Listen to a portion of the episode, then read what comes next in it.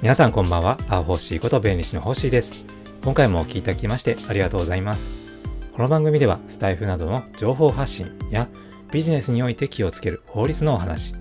スモールビジネスのヒント、農業ベンチャーイートノートの活動報告、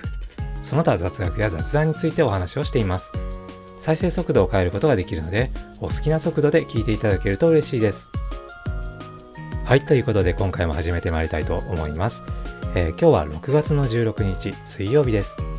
今年もね、えー残り200日を切りまして、えー199日となりました。なんだか本当にね、あの、あっという間に、あの、今年もね、半分が過ぎようとしているんだなというふうにね、えー思います。こういう残り時間とかをね、あのいつも考えていると、結構ね、一日一日があのとても貴重でですね、えーかけがえのない大切なね、あの時間なんだなっていうふうに、え実感してくるので、え割とね、そういうのを意識するのは、あの、おすすめかなというふうに思います。まあ、過去とかをね、あの、振り返ると、あこんなに早くこの年をね、迎えるとは思わなかったなというふうにね、え思ったりもします。あの、それだけね、うん、時間っていうのは、あの、気づかないうちにね、過ぎて、えしまったりするので、えー本当にね、あの、意識を持って、あの、大切にね、過ごしていきたいなというふうに思います。ということで今回のテーマ、なぜカップヌードルとカップヌードルスがあるのかというテーマでお話をします。以前、発売50周年を迎えた日清食品のカップヌードルについて、特許は実用新案件を取ったすごい構造のお話をしました。結構ね、これ再生回数がですね、多かったんで、あの割と興味を持っていただけたんじゃないかなというふうに思います。そちらをまだね、お聞きでない方は、第128回の配信ですので、そちらもね、お聞きいただければというふうに思います。で、今回は、ま、カップヌードルがブランド面でもね、あのいろんな工夫をしているということで、え商標の面からいろいろお話をしたいと思います。で、日清食品のホームページにアクセスをして、カップヌードルの商品ラインナップを見ていると、あることに気がつくかと思います。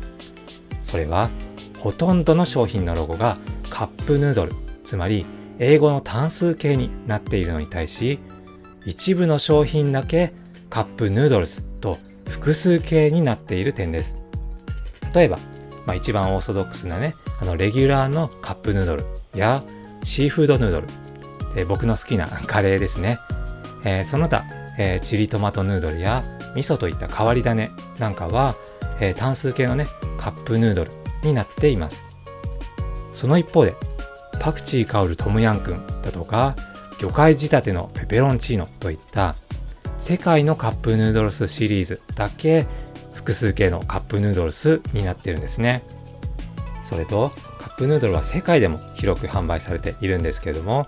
実はですね海外向けに売られている商品も基本的にはカップヌードルスと複数形になっていますそして大阪の池田と横浜にあるカップヌードルミュージアム。もカップヌードルスミュージアムで複数形になっています。まそれでなんとなくねあの分かったという方もいらっしゃるかもしれませんけれども麺とか麺類を意味するヌードルというのは英語のネイティブでは複数形で用いるのが、まあ、通常らしいんですね、まあ、日本ではねあの語呂の関係でカップヌードルという、まあ、単数形で親しまれていますけれども海外向けの発信や海外由来の商品については複数形のカップヌードルスにしているようです。ちなみに商標登録も日本ではカップヌードルとカップヌードルスの両方を登録していますけれども海外ではねあの国際登録のリストを見る限り複数形のカップヌードルスが大多数です、まあ、一部にはねカップハイフンヌードルというのねあの表記もあります、えこのように販売する国や地域によって、え商品のネーミングが変わってそれに合わせて商標出願の戦略を変えていくということは、まあ、よくあるんですね。えちなみに英語のカップヌードルのロゴの下に、えカタカナのカップヌードルの表記があるんですけれどもこれねあの「ド」が小さく表記されていることねこれお気づきでしょうか？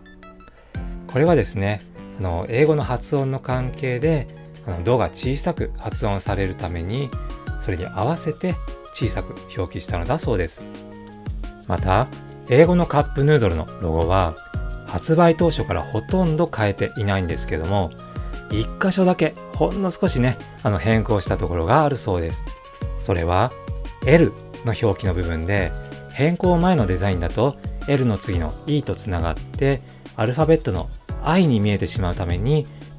2ミリだけ横線を1本入れてあの L に見えるようにしたそうです、まあ、このようにですねあの一流のブランドっていうのは表記一つとっても、まあ、こだわりの理由があるんですね。でカップヌードルとか日清食品の話っていうのはまだいろんなネタがあるんでまたねあの機会のある時にお話をしたいと思います。ということで今回はなぜカップヌードルとカップヌードルスがあるのかというテーマでお話をしました。まだいいねを押されてない方は今のうちにポチッとハートのボタンをお願いしますコメントもお気軽にお寄せくださいフォローがまだの方はぜひこのチャンネルをフォローしてもらえると嬉しいですそれから音声だけでは分かりにくい内容もノートから文章でも読めるようにしていますそちらもぜひチェックしていただければ嬉しいですそれでは最後まで聞いていただいてありがとうございます今夜もゆっくりとお過ごしください。お相手は青星でした。それでは。